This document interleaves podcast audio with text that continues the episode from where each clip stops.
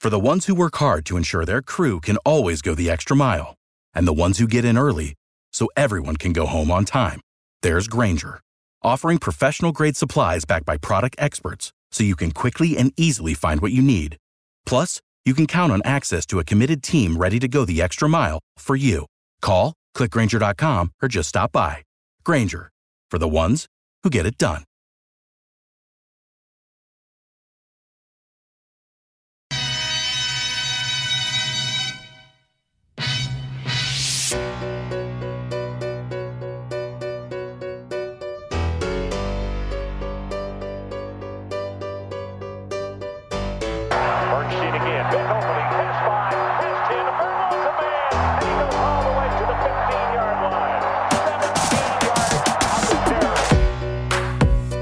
Welcome back to the Believe in Badger football podcast on the Believe Podcast Network, presented by betonline.ag. Once again, I'm your host, Matt Perkins, joined as always by Badger legend, the Hebrew Hammer himself, Matt Bernstein. Bernie, how are we doing today? Dude, every day with you is a holiday. It really is. It really is. And, you know, we're coming up on a couple big holidays soon here in the summer, and then the real football holiday that we're all looking forward to, opening weekend. It's coming, you know, faster than we know it. Less than three months. Camp's going to start in right now. We'd be thinking about coming back on day one for working out, I think. Yeah. was right around first week in June. Dude, I just remember like leaving my last final, you know, like everyone's like, oh, we'll see you in like 3, 4, 5 months. You're like, wait, what? I'll see you in like 2 weeks. Our break, depending on when your final was, sadly, could have been 1 week, or it could have been like 2 or 3 weeks. 1 year, I remember it was the end of the fall semester, and my final was the evening of December 23rd.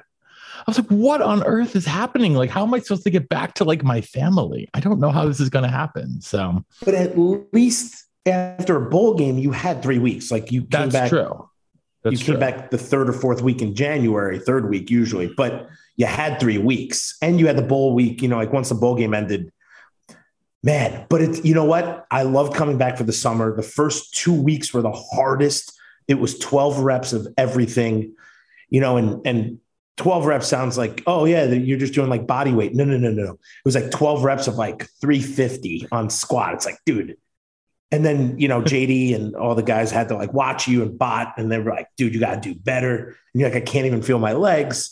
And they're like, well, what are you going to do in 8 weeks when Penn State rolls in here? You know, like they'd always, so everything, you know, the energy about this time is so exciting. I know everyone who's listening, you and me, it's just, right now, it's like all Badger football. You know, the Rangers are in the playoffs, and I'm like, cool. But the Badgers are starting in like less than 100 days. Yeah, absolutely. And so we have a little second part of our mailbag. We had so many good questions that we had to break it into two parts. So before we get into that, though, I want to remind you that we are presented by betonline.ag. Our partners over there at BetOnline continue to be the number one source for all your betting needs and sports info. Find all the latest odds, news, and sports developments for the NBA playoffs, Major League Baseball fights, and NFL futures. BetOnline is your continued source for all sports wagering needs, including live betting and the fan favorite Vegas casino and poker games. It's easy to get started. Head on over to the website or use your mobile device to sign up today. Use the promo code BELIEVE, that's BLEAV, to receive a 50% welcome bonus on your first deposit. Bet online, where the game starts. All right, Bernie.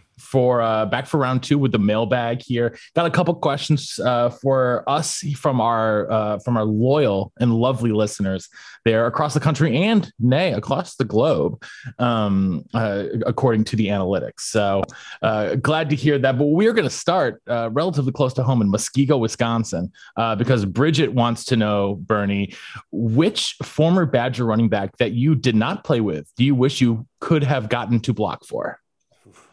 Bridget, this is a great question. You know, spanning from when, like Brent Moss to Braylon Allen. It doesn't say. It just says which running back. No, I mean, but I'm just saying from like for the past like 30 years, we basically had someone who I've wanted to block for, and we continue to have them. You know, I would actually, Matt, do you know who I would say? I am going to guess Monty. Interesting. I'm going to guess Monty because you love celebrating, and Monty scored more touchdowns than anyone else. I didn't know that, but Monty broke the NCAA record for touchdowns in a career. Monty broke the record. Right. He had 88 total, 88 total touchdowns in his career. That was broke by Keenan Reynolds, the quarterback from Navy. I want to say like 3 or 4 years later. I do like to celebrate, and that would have been great. Mine actually, you know, listen, I also played with Anthony Davis, who's like my favorite football player of all time. I would say the other one I would have guessed would be Big Play, because you and him are boys. Big Play is my guy. Yeah. Here's why. I'll tell you why. First on Montee Ball would have been amazing. Melvin Gordon, Ron Dayne, like basically any of these dudes would be phenomenal. Ron Dayne's bigger than you, though. I know. And then, can you imagine? Yes. Like, I mean, we would have had like 550 plus pounds of beef. This is why I picked Big Play. Imagine if you're sitting in the opponent's like meeting room on defense. You're like, all right, guys. Well, this week we got about 550 pounds of running back. That's it. Just running back. Just running back. To deal with it. Nothing else. So if you shed the tackle of a 268-pound fullback, you get the 249-pound, let's be generous, to Big Play. You know, tailback to that's amazing. That's amazing. That's a good one. You know, I was going to guess Monty just because, I mean, I told you why I was going to guess Monty. I think it's interesting, though, because it's obviously I think everyone would say, oh, Ron Dayne, Jonathan Taylor, Melvin Gordon. I mean, yes, don't get me wrong. I think all those guys would be a lot of fun. Jake, I mean, all of them. The problem is it's impossible to pick because it'd also be really different, I imagine. Like, how do you imagine blocking for someone like Jonathan Taylor would be different than Ron Dayne? Because, like, I mean, Ron Dayne, I mean, he would, for the most part, if you watch him, like he's kind of like one cut and go, whereas Taylor is a little more of a patient back. But I mean, to be fair, like the holes that Ron Dayne were running behind was a little bit bigger than some of the ones that Taylor was running behind. I also think Ron Dayne had five guys in front of him who played in the NFL. Yeah. All of them had great careers. You know, even Chad Coons was amazing, you know, the fullback. So, you know, and they also had great wide receivers. They had a good quarterback. Like they were well-rounded, but it didn't look like that because you had Ron Dayne, who's one of the best players to ever play. JT should have won the Heisman. We all know that. Yeah. You know, it will always be a battle between those two dudes. But Melvin should have won the Heisman, frankly. Melvin should have. If you look, you know what's crazy is like statistically, it's the second greatest season a running back has ever had after Barry Sanders 1980. That's why you leave it up to human error, and it's. People just pick with their opinions or their hearts, and it's not. Listen, I do that every day. You know, it's like, should I have a water? Should I have like an energy drink? Oh, I don't know. Which one's better for me? Okay, the energy drink. I need more caffeine in my body. But yes, I think they're wrong. But you know what's crazy is like, even though those dudes are the top of the hill is very short. Like there's no, like it's not like there's an eighth tier. You know, like there's like 2 or 3 tiers at the most or the least. Yeah, I mean, when the quote unquote like bottom of the hill is PJ Hill and Corey Clement, like you're doing okay, right? Like exactly. I think you're doing pretty darn good there. Both guys who made the league, Clement's still in the league. Like, I mean, you can name almost any guy, and they're all solid. I mean, so it's Bridget. It's a great question, only because we could talk about the running backs all day, and I want to block for every single one of them. Yeah. But I'd have to go with. And you got two great ones. You got AD and you got Calhoun, and those are two great ones. Like I had, you know, and here's what I was thinking about with AD is that AD just made everyone better, but he also made everyone love football. Like practicing, you know, like we said, going back, like you're excited to be in a lift group with guys, right? Like with AD, with Tez, with Brandon Williams, like dudes, you know, are going to get people excited, but you're also excited to be there, and they're going to do something funny or stupid, and JD's going to laugh finally, and it's going to be fun. AD's that way, but he was in every aspect for me. He was in the meeting room. I stood next to him everywhere we went, you know? So like just to hear him joke around and to know, like I was blocking for him and opening up holes and he was happy about it. Just made me happy. Yeah. You know, it's like having a great boss that you just want to work hard for. Like AD was that guy, and he made practice, the meeting rooms. I mean, shoot, I even ate dinner with him on Friday nights at the hotel. You know, like I didn't tuck them in at night. It's like the only thing I didn't do, you know, and vice versa. So, you know, I'm lucky to have him. I think, you know, sadly, if I blocked the whole year for Calhoun, he might have been hoisting the Heisman Trophy, as he likes to tell me that. Yeah, I think he probably would have been if you hadn't gotten injured. I mean, if you watch, I've sadly watched a lot of those games over and over again. And my fifth year or, you know, fourth year starting, I was so much better than I was my fourth or third. I mean, second night year, and day from when I got there. You know, I was abusing people compared to like just winning. Like I and Calhoun was. Well, I mean, if you watch the opening game of that season, I forget Bowling Green. That is an offensive clinic. Yeah. Against, and I remember that quarterback for Bowling Green actually had like a lot of legit hype around him. He was good. He was good. Yeah. We just scored 400. First off, they were beating us at half, I think. Yeah. But it was like 10-7 or something.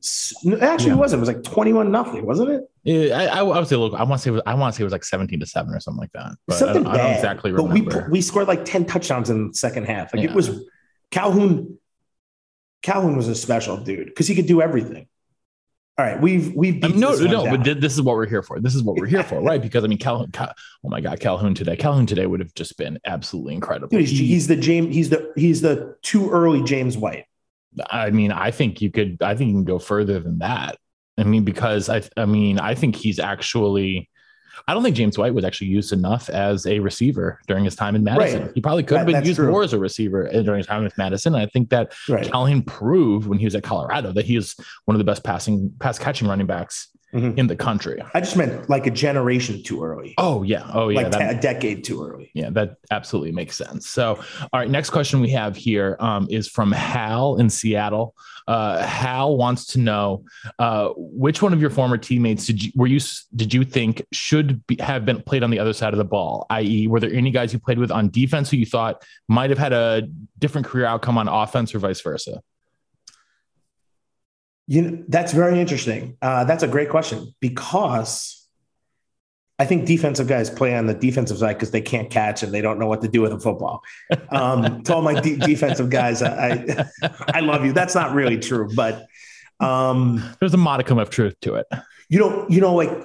Listen, the guys that we have had on, like Tez, who have switched positions, is a testament to their athleticism and their desire to play football and to be open-minded and be available to go play a different position. You know, like that to me is crazy. Greg Root did it. He was a linebacker. He didn't want to play fullback. And then they asked him to switch and he switched.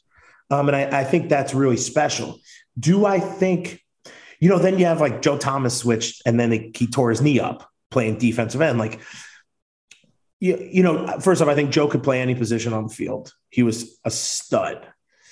This is great. You know what? It kind of makes me like football's so special because these guys, you have fat guys, you have small guys, you have skinny guys, you know, you have everyone who basically, you know, like in basketball, you need tall, skinny guys pretty much besides Shaquille O'Neal. Like everyone else is, you know, the same mold, let's say, but in football, everyone's important.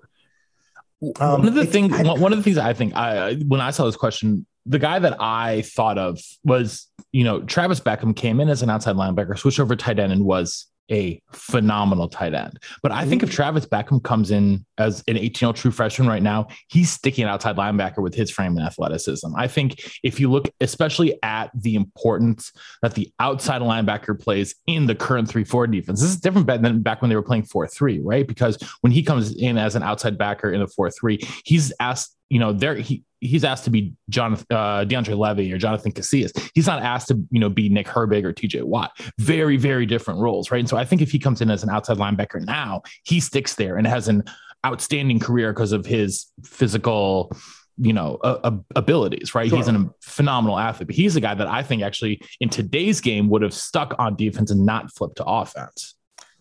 You know, it honestly, for Hal, this it's got me stumped because I don't really see anyone that I played with that would, you know, that's why I'm not coaching, but I don't see anyone who could like switch over and, you know, be a dominant player or even play.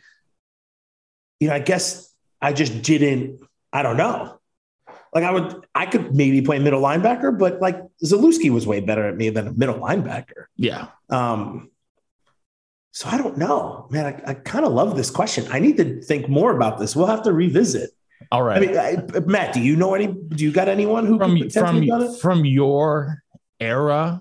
If I'm thinking about guys from your era, not really off the top of my head, quite frankly. Like, I think that, you know, it's especially, I think there are guys from other times that, like, you know, we've talked on the show before about Leon Jacobs, right? How it took him forever to find the right position. And he moved around from outside linebacker to inside linebacker to fullback/H H-back, back to outside linebacker, found an amazing home at outside linebacker, still playing in the league, but it took him a while to get there. Right. You know, obviously a guy like him, if he could have gotten there a little bit earlier, someone like a Natrell Jamerson, who was one of my favorite players. He played wide receiver like his first 2-3 years on campus. He switched over to D-back, was outstanding still in the league as a D-back. And so I think it's always interesting, especially see those guys who change positions, especially later in their careers, right? You know, some of these guys, they come in with that quote unquote athlete label these days and like, oh, we'll see where they fit, which I like. When you were brought in, did they bring you in as a quote unquote athlete? Or was it fullback from the jump? I think they put me as athlete only because I don't know why, because they didn't bring in another fullback. And then, you know, like, so it didn't make sense, but I think they just weren't unsure. You know, I was killing people in high school at linebacker and I was killing people as a fullback, but I was playing fullback like an actual fullback in the wing tee, but like running people down. Started my, you know, later in my career in high school, started like running away from people. But realistically, like I was a battering ram from day one. So I think like maybe they needed somebody, but I don't think so. Cause when I got there, I was just a fullback. So like, I don't know why I would get a different tag as an athlete. Maybe they had too many, you know, I can't. So I know for the offensive part, guys, some of the recruiting services don't even have the designation of fullback anymore. So if you are someone like you, you are referred to as what they call now a jumbo athlete. Oh, I do like that tag. Yeah, I like jumbo athlete too, because like let's face it, like Wisconsin's one of like 8 programs that actually still uses a fullback. So you know, there was an article in ESPN that said the fullback might be coming back. Hey, let's bring it back. It says it forces defenses to be in base more, which I guess is good for an offense. That's really interesting. I hadn't heard that. I will definitely have to dig into that. Well, if you got another guy in the backfield and you have your nickel, you know, team in, that guy can't stop, you know, fullback, you know, or you have too many, you only have 6 guys in the box compared to 7. So you kind of do the math. It makes sense. And when you do the math, you can never count the quarterback, because he's not blocking anybody. All right. Jake in Kenosha wants to know which guy we think needs to step up the most this year if the Wisconsin's going to go back to the Rose Bowl. I mean, I think the obvious is Graham Mertz. So let's take a step back and like let's remove Graham Mertz from the equation. I think that's like sort of like a given. Well, I'll say you can't, but if Graham Mertz has a bad season, we are not going to do well. And if he has a great season, we're going to win the national championship. Yeah. So, I mean, Graham Mertz is the guy you're saying. Okay, fine. So if he's removed. Yeah. So let's just say that, you know, let's say Graham Mertz is good enough, but not great or whatever. Which player needs to like step up in order? This is how I'm reframing the question. Sure. I'm guessing, Jake, sorry if I'm stepping on your toes, but this is how I'm going to reframe the question.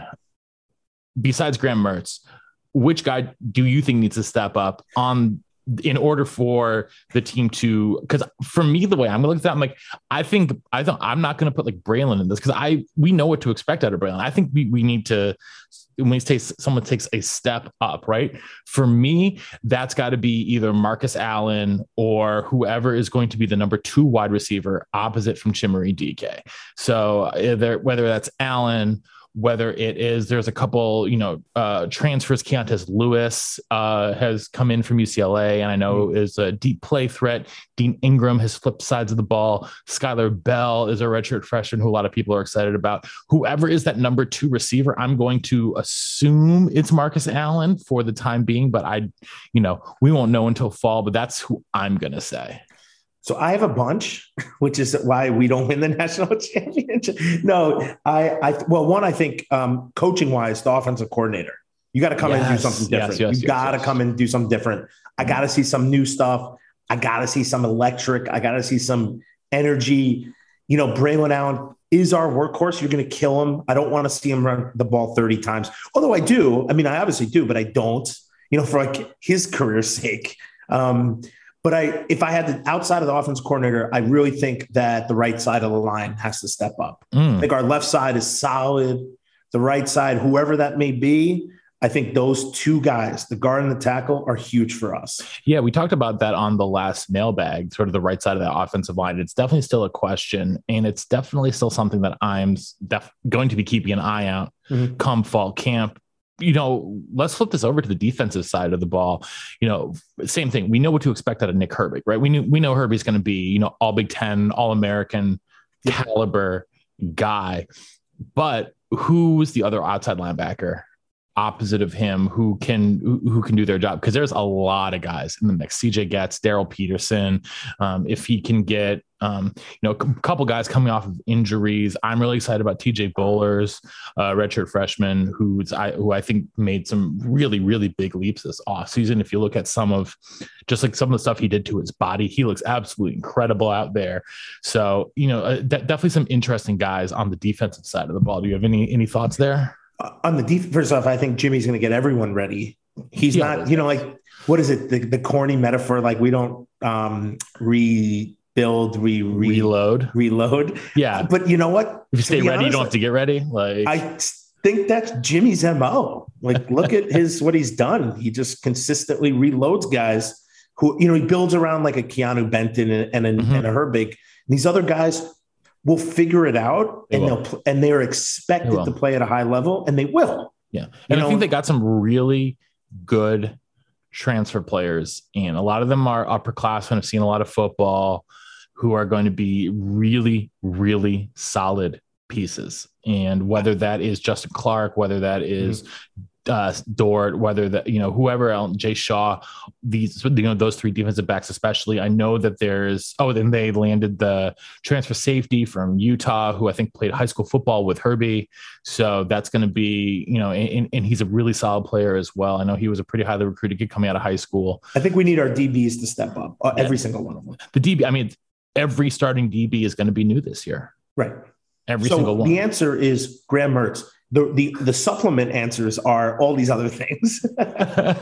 Listen, I think we live and die in what it seems like Coach Chris and the Wisconsin coaching staff has done is put all our eggs on Graham Mertz. And you know, to me, if he feels comfortable and we have Braylon Allen and we're going to go to him first, but if we have the ability to protect Graham Mertz, he has to do something. Like, he has to produce this year. There's no more excuses. No, you know, I think this is his year. And let's say he feels comfortable. All of a sudden, you might see somebody new. Who knows? We'll see.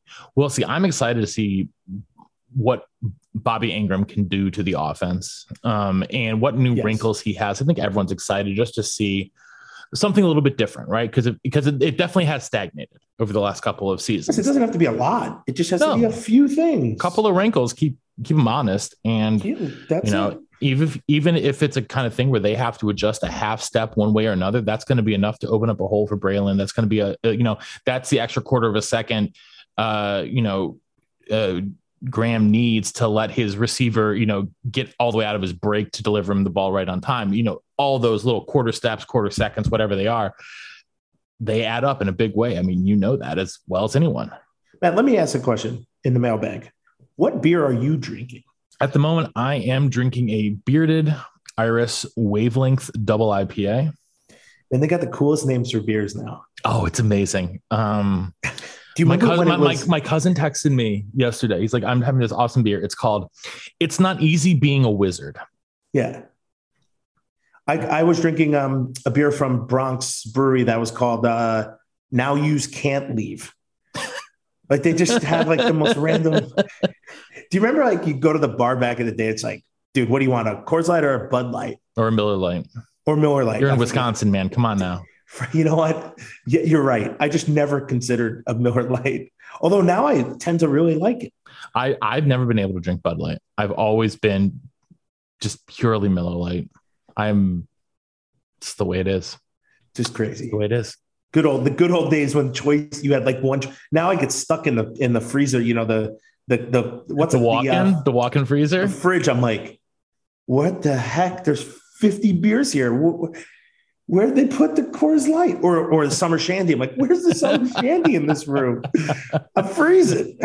I know my wife loves the Shandy. So she will definitely always like, where's the Shandy? When is the Shandy coming back? Where's the Shandy? And so now that it's past Memorial Day, it's Shandy season, my friend. It's delicious beer. I'm heading up to the lake next week. So I will be definitely be a Shandy in hand, throwing the ball in the front yard with the dog. So I hope you're in a seated position throwing the, because that's all I would do. Oh, absolutely. Seated, yeah, absolutely. Summer Shandies to my right or my left, because I'm a righty, throwing the ball, drink 12 beers. Yep. 12 so, modest. Maybe move up to the dock, throw the balls in the water, dog will jump in the water. It'll be fun. There you go. All right, I sidetracked this. So actually, I had a question for you, Bernie. You guys always in your lift groups were not by position, right? A lot of time your lift groups by like similar strength, right? No, they were completely mixed by basic times that guys could make it pretty much. Interesting. Did you have any guys that you lifted with like your entire career or most of your career? Who were your lifting buddies? Who were the main guys you lifted with? So like, that's a great question because, you know, it was mixed. So you had, like, Scott Starks could be in my lift group. Brandon Williams, you know, you had the big old linemen. You had everybody. Tight ends didn't matter, but the platforms, you know, like what you see guys do squats on or lift on or do power movements.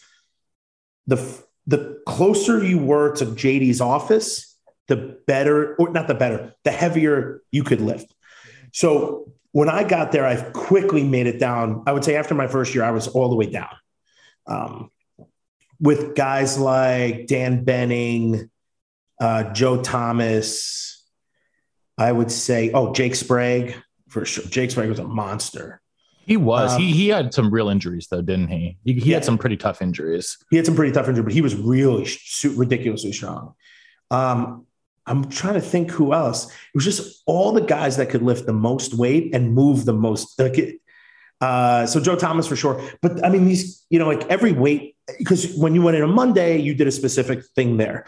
On Tuesday, it was squat. I always knew who I was going to lift with. Like there was no surprises. And it's funny, like if you did like squat, there might be one random guy who like kind of moved his way into the four guys or the five guys.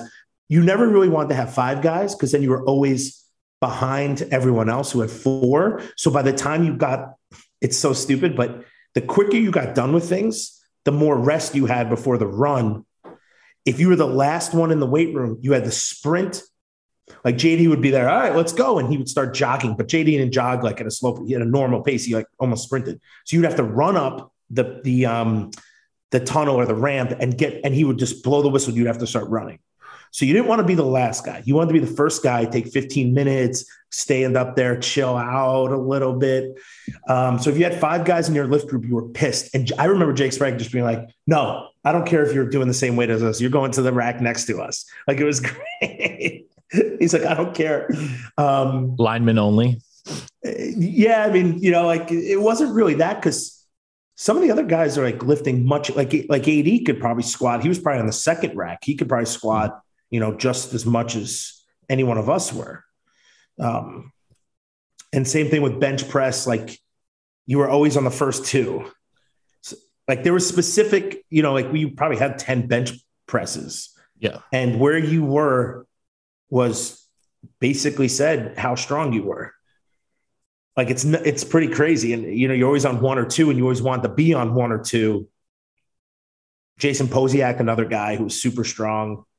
So it's just so interesting. Like, was Benning the strongest of all those guys? Benning to me seemed like he was like, pardon my French, he was a brick bleep house. Like, yeah, but Joe Thomas might've been outside of like Chris Presley, one of the strongest people I've ever been around. You'd never think so, but the dude, like when I say he was Jason from the movies, like he could never, he was unstoppable. Yeah. Like you're watching this dude pick up a weight that you just struggled with to do like two or three reps and he's doing four or five. You're like, how the hell is this guy doing it? You know, like, and he's taller, and it's much harder. He's got such long arms, which make especially things like bench press so hard. Yeah, so hard with those long arms. I mean, even I have like not like super long arms, long-ish arms, and I bench press. It was the worst. I hated bench pressing. Bench pressing was stupid. It also like it's not a very incline bench is great for football. I don't see what a flat bench when are you did a lot of incline too. Yeah, incline makes sense to me, but flat bench does not have a lot of usefulness when it comes to football. And so far as I think we just did it. You know, I think we did it one because everyone thought it was what, you know, like everyone's like, oh, what'd you rep out at? What was your highest? What'd you max out at? Yeah. But we did a lot of, incline. We also did a lot of dumbbells. So like we, you know, JD wasn't just like, you know, stuck in his way of like, we're going to bench and do other things. We did a lot of other stuff. We did, we called it core push-up. It was on these huge triangles. You put your feet up on a bench and rep out. And so these are the things that like would piss me off because I was repping out against, like we were doing dips. I'm doing dips against Scott Starks. Like that's not fair. You know, yes, I could do. He's half of you. As we have found out, he was 145 pounds. Like he was literally half of you. But he could do like 40 dips and I could do like 30 something. And I'm like, yeah. I'm like, yo, bot, I'm never going to beat this guy. Like, what's the point of me doing this every time? So I got smart and I just said, hey, Scott, you go first. I get 45 dips. I'm like, I can't get over 40. I've never even gotten close to it. I'm like, do like 30, you know, you get to like 31 and I'm like laughing at bottom. Like, I can't go anymore. He's like, you don't even want to try. I'm like, what's the point? I'm not going to get 10 more, 15 more dips. Switch me up. That's why I had Stocko on front core. You're just holding the core position. I'm like, this guy's 100 pounds less than me. Holding it for 5 minutes? Like, yeah, obviously Calvin Barrett just fell down. He's 300 pounds. Like, come on, this ain't fair. You and Calvin are the same body type. You and Stock are not. Listen, there were a lot of guys who were like, these are completely worthless challenges. And Calvin and all the O-line, like, you can't expect them to hold a front core for 5 minutes or even not. 2 minutes. They're 300 pounds. That's not like not even good for their back. No, it's supposed to be really good for your back. It's just, well, but not in the moment. Yeah. Well, being 300 pounds, not good for your back either. That's true. I mean, a lot of football isn't good for your back. Let's face it. That is true. All right. Final question. What game are you looking forward to most this year? Oh my God. I'm looking forward to every game that I'm at. I mean, here, let me bring up the schedule. Let me hit you with what I think. Okay. I'm excited for Washington State. I think it's a test. I don't think it's a huge test, but I think it's a test early on. I think New Mexico State is a travesty. Can I interlope? I'm losing my grammar this evening, Matt, but interject is the word I'm looking for. Washington State is going to tell us a ton about our new secondary. Yeah. Washington State has a new quarterback. His name is Cameron Ward. He transferred up from FCS Incarnate Word, where he in the spring and during the spring of 2021, when FCS had their spring football season, he won the FCS equivalent of the Heisman. Okay. He is an incredible dual threat quarterback, and they brought his offensive coordinator that helped him break all of these records. The OC went with him from Incarnate Word up to Washington State. They are a team to look out for. They're going to throw. Like, I think we're going to see a lot of points in that game. You want to hear what's funny? Is a lot of points. Back in the day, when things like this would happen, we would get high school tape. You'd get tape from like the NFL. You get tape. So like. You know, like wherever the guy, I think we played Virginia and Al Groh was with the Jets maybe before with them after, wherever he was. Yeah, Groh. Yeah, Groh went either, I think, from the Jets to Virginia or vice versa. It was one or the other. I think he did too. Well, doesn't matter. Wherever he was before, like if he was at the Jets, you'd watch Jets tape offense. So it's kind of comical that our guys are going to watch high school football tapes or, you know, like whatever. But hey. You got to get a look. Yeah. But you're also going against Jimmy Leonhard. Like, did we have some trouble against the Army? We did. But I also, you know, don't think we really came to play. You know, it's Army. Nothing against Army of like how I respect Army, but like the team, the football team specifically. you know, I think our defense came, I mean, wow, we had Chenal. So, you know, like we just dominated, but I think Jimmy will have them ready. You know, you're talking about the second game of the year. They're coming here. It's a pain in the butt to go from, you know, Washington to Wisconsin. Yeah. You're no not direct be there flights from days. Spokane to, you're probably going to fly in by 4. You probably fly direct. Maybe. I don't know. No, you're going through Minneapolis. Guaranteed. But not if they have a chartered flight. Like we didn't, I don't That's remember fair. Ever really That's stopping fair. Anywhere outside of, when we went to Hawaii, we stopped. Yeah. In California somewhere, but I'm excited for Washington State. Listen, I think Ohio State's going to tell us a whole lot. It's going to tell. Oh yeah. You know, we do have 3, I want to say warm-up games. You know, it makes me nervous with the Badgers. Even when I was playing, like they're never sure things. So I think Washington State's easy. I remember. I think this was. Don't say the UNLV game. No. I'm not going to say UNLV. I'm thinking of the Cal Poly game. And now I think that might have been 2 years after your senior year. It was. They Cal Poly is an FCS team, and they lost and they had to go to overtime to beat them, or it was like a kick at the last second. I want to say it was 2007. Cal Poly had this one receiver. We ended up getting drafted by the Giants and actually played with Beckum, but who was like 6'5", just like ridiculous, like physical specimen, who had a Ramses, I think was his name, Ramses something. But yeah, like that game, like should have won by like 50 points and like barely eked it out. Yeah. I mean, so I'm excited to get the Axe back.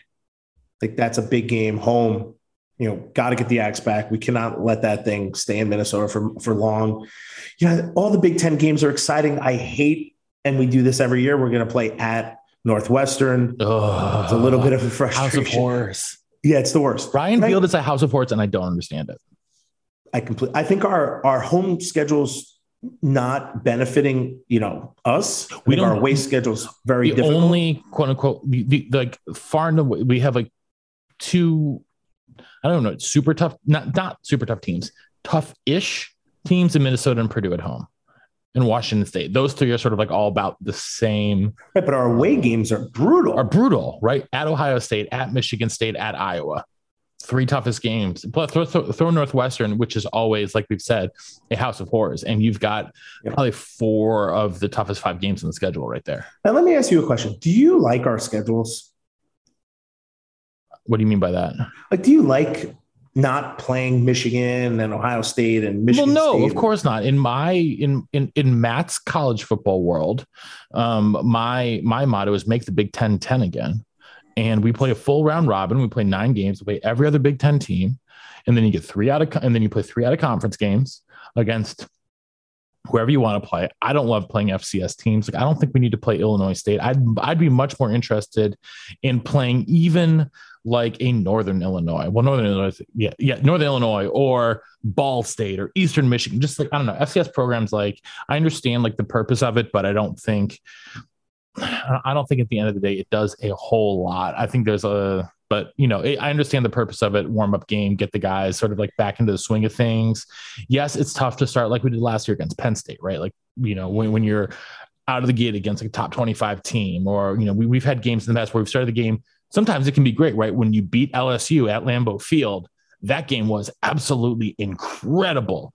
But, or you can have the times where you lose to Alabama opening week. Right. And it's like, well, but you stepped up and played them. That's true. Like, that's true. And actually, and when they did play the Alabama game, they played pretty honorable. But it's also their first game too. Sure. So to me, it's beneficial to start playing these, you know, like we played Notre Dame last year, but we should have done better. Like the 4th quarter was a complete disaster, you know, disaster. No. There's like no other word for it besides fire, maybe, yeah. It was fire fest.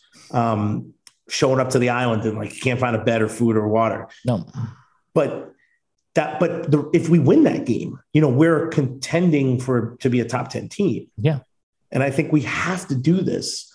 You know, for me, it's Illinois State, Washington State, New Mexico State. First off, as a fan, like. Yeah, it's great to say you're 3-0, but like the experience at the game is nothing special. Like you want to go see a Michigan at home. And I was at the Michigan game and we got killed. but everyone came in because it's a big game and you want to be in the stands for the big game. Yeah. Do you think the student section is going to come to New Mexico State? They're going to be blacked out at the, you know, the sorority, the bars, the fraternity houses. Like, it's going to be. At least I will say, Bernie, you know what? I will give them a little bit more of a chance this year. None of those first three games are 11 a.m. kickoffs. Come on. They're all 2:30s. We've got Illinois State's 6 p.m. Ooh. And then Washington State and New Mexico State are both 2:30. I don't know if I'll be able to make the 6 o'clock. Oh yeah. I mean, especially for Illinois State. I mean, like, yes, I mean, you and I will obviously make the 6. I mean, yes, we know we'll be there, but it might be in a little bit of a different altered state of mind. I might have to rewatch the game a couple times to remember what actually happened in the game. Exactly. Yeah. So, I mean, I would say as far as home games go this year, I mean, Axe and homecoming, Purdue, homecoming against Purdue. I think that's going to be fun, but yeah, I don't love the home slate this year. Is not really doing it for me outside of those two games. I mean, I'll be traveling this fall with you, hopefully a couple times up for our games. And then I'm going to try to make it over to Kinnick for Wisconsin, Iowa, because that's also my birthday weekend. And my best friend from Madison actually is from Iowa City. Went to UW, but is from Iowa City. So he and I are going to try to make the trek back for the game this year. Well, that'll be fun. Yeah. I don't know. Sometimes going to away games are just annoying. Other people's fans are just really, it just gets too much. And I'm out of all the stadiums I've been to, though, I will say, like, Iowa as a fan experience is pretty awesome. Like, okay. Iowa as a fan experience is I'd say Iowa probably is the best away fan experience I've had.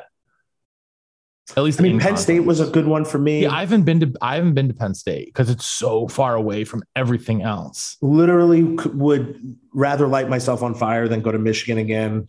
I mean, their fans and alumni are just the worst. Now I think about it, like, I haven't been, like, Rutgers is great.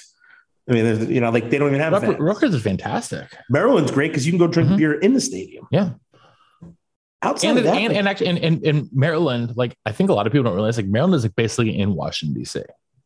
Yeah. Yeah. It's like 20 minutes from Washington, D.C. It's wonderful. Oh, I got to start going to some more away games. Yeah. Well, I mean, do we want to go to the Shoe on September 24th? Are we going to Ohio State? No. Okay.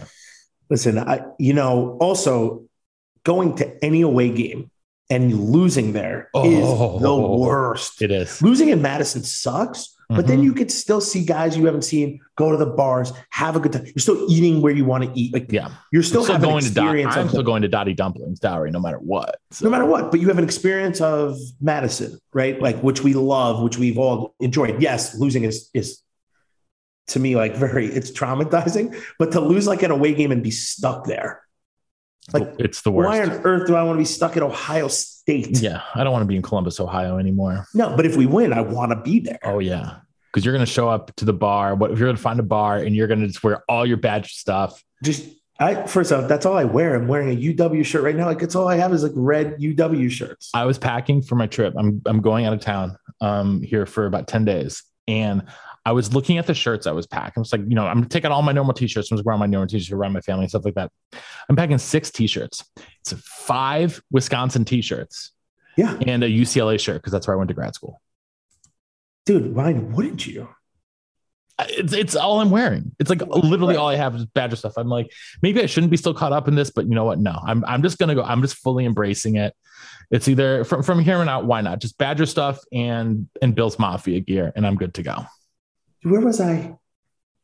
Oh, I was at a street fair in Tarrytown, wearing a huge Wisconsin football t-shirt. Some old dude, old, wearing a Wisconsin hat that it looks like he got when he was at school, was like, yo, go Badgers. I was like, go Badgers. Like, I love it. It's my awesome. Brand is everywhere. I told you my favorite thing in the world is I got the Bucky flag that I have outside on Zillow. It's my claim to fame. That's amazing. Yeah. That's amazing. I don't have anything that cool, quite frankly. You know, it's all right. You have Wisconsin gear. That's all you need. I do have gear. I have a Wisconsin flag in my woodworking shop, my garage. See, that works. Now, if you get on Zillow, it'll be pretty impressive. Yeah, I will. And yeah, I don't think Zillow's going inside of my garage. They might if you ever sell your players. Yeah, I don't think they're going inside my garage with my not in the state that my garage is in at the moment, at least. That's for darn sure. Well, you might have to clean it out one day. Oh, that's not a day I'm looking forward to. But what could be in your garage? Oh, it's just like a bunch of junk, like Christmas ornaments and so much Christmas. We have so much Christmas stuff. We have 2 kayaks, beer fridge, all of our extra laundry detergent and tissues and paper towels and paper plates and my, a bunch of stuff from my wife's classroom and all my woodworking stuff and all the recycling and my lawnmower and our 2 fake Christmas trees and the weed whacker and, et cetera, et cetera, et cetera. And that's before I even get to, I have a little bit, some outdoor kitchen stuff there. 'Cause I have to cook in my garage sometimes 'cause the wiring in my house is kind of faulty. So the oven doesn't really work. It's a long story. Okay, I shouldn't have asked. I just have a menorah and what else do I have? Some paper towels and obviously you need toilet paper. I got my golf clubs, got a 4-tiered shoe rack for all of our shoes that live outside so we don't track dirt in the house. So I don't have a lawnmower. I don't have a lawn. I don't have any of those. But when I moved in with my wife, she's like, dude, you got to get rid of half of your stuff. Half of this stuff is fraternity life. You can't ever take this anywhere. And I'm like, what are you talking about? You're wrong. And then I'm like, that's kind of right. Yeah, I had all of my old rugby gear, all my old rugby stuff. And it was just it's foul. It's sweat stained. It is crusty. Yep. It's gross. I'm like, no, I'm not giving that up. I retired from rugby 7 years ago, man. It's time to move on. So I got asked to play in a softball league and they're like, dust off your cleats. I was like, cleats? I threw those out. I don't have anywhere to put cleats anymore. We use them 3 times a year. Especially football cleats, football cleats don't even get me started. Football cleats are, especially when you've got the big fat studs in them, the big long studs. I didn't have those. Oh, you didn't? You didn't have the screw-in studs? I did, but they were metal, and they were not half inch. They were quarter inch, quarter 3/8. Yeah, yeah, dude. I've seen people with the inch longs. I think the longest they allow is either 3/4 or 7/8. I don't think they allow full inch longs anymore. No, but in high school they do. I was like, if they do, that's dangerous. I think in at least our high school, I think they were limited to 3/4. But if you're in if you play in the rain, it's in real grass. I played in Vermont, New Hampshire. Yes, I played in a lot of mud. Yeah, but outside of that, cleats aren't going to help you in a torrential downpour, no matter what. Really, doesn't matter. No. Yeah. No. And spikes that long, it will be a detriment on a hard surface because they're going to hurt your feet like crazy. You can't even walk. I know. It's brutal. It's absolutely brutal. So, all right. Well, I think that is going to wrap it up for us here. Thank you to everyone who sent in your mailbag questions. We'll be back. Summer break, we'll probably take another week or two off, a week off while I travel, but we'll hit you guys up with another best of show. We got another one of those coming up for you guys. And then we're back with some interviews here starting in July and ramping up into camp. Got some fun stuff, got some other interesting people, coming up, and man, season's going to be here sooner than you know. Good. Let's get it going. All right, buddy. Can't wait. Great to see you as always. And until next time, on Wisconsin. On Wisconsin. And don't forget to check out me and Clint Cosgrove every week over on Badger Blitz TV, over on YouTube. Check us out there. Make sure to subscribe to that for keep me and Clint going. We've been having a lot of fun with that every week. And also make sure to subscribe, rate, review, unsubscribe, resubscribe, re-rate, and re-review the show. So yeah, man. Great to see you as always, buddy. And like we said, on Wisconsin. On Wisconsin. Thanks for listening to the Believe in Badger Football podcast on the Believe Podcast Network, presented by betonline.ag. If you like what you hear, please subscribe, rate, and review wherever you get your podcasts, and follow us on Instagram and Twitter at Believe in Badgers. That's BLEAV in Badgers. Also, make sure to check out our YouTube page for full videos of our podcasts. The show is produced by Matt Perkins and Matt Bernstein, with audio editing and mixing by Matt Perkins. Our theme music is by Matt Blaustein. Thanks again for listening, and on Wisconsin. For the ones who work hard to ensure their crew can always go the extra mile, and the ones who get in early so everyone can go home on time, there's Grainger, offering professional-grade supplies backed by product experts so you can quickly and easily find what you need. Plus, you can count on access to a committed team ready to go the extra mile for you. Call, click Grainger.com, or just stop by. Grainger, for the ones who get it done.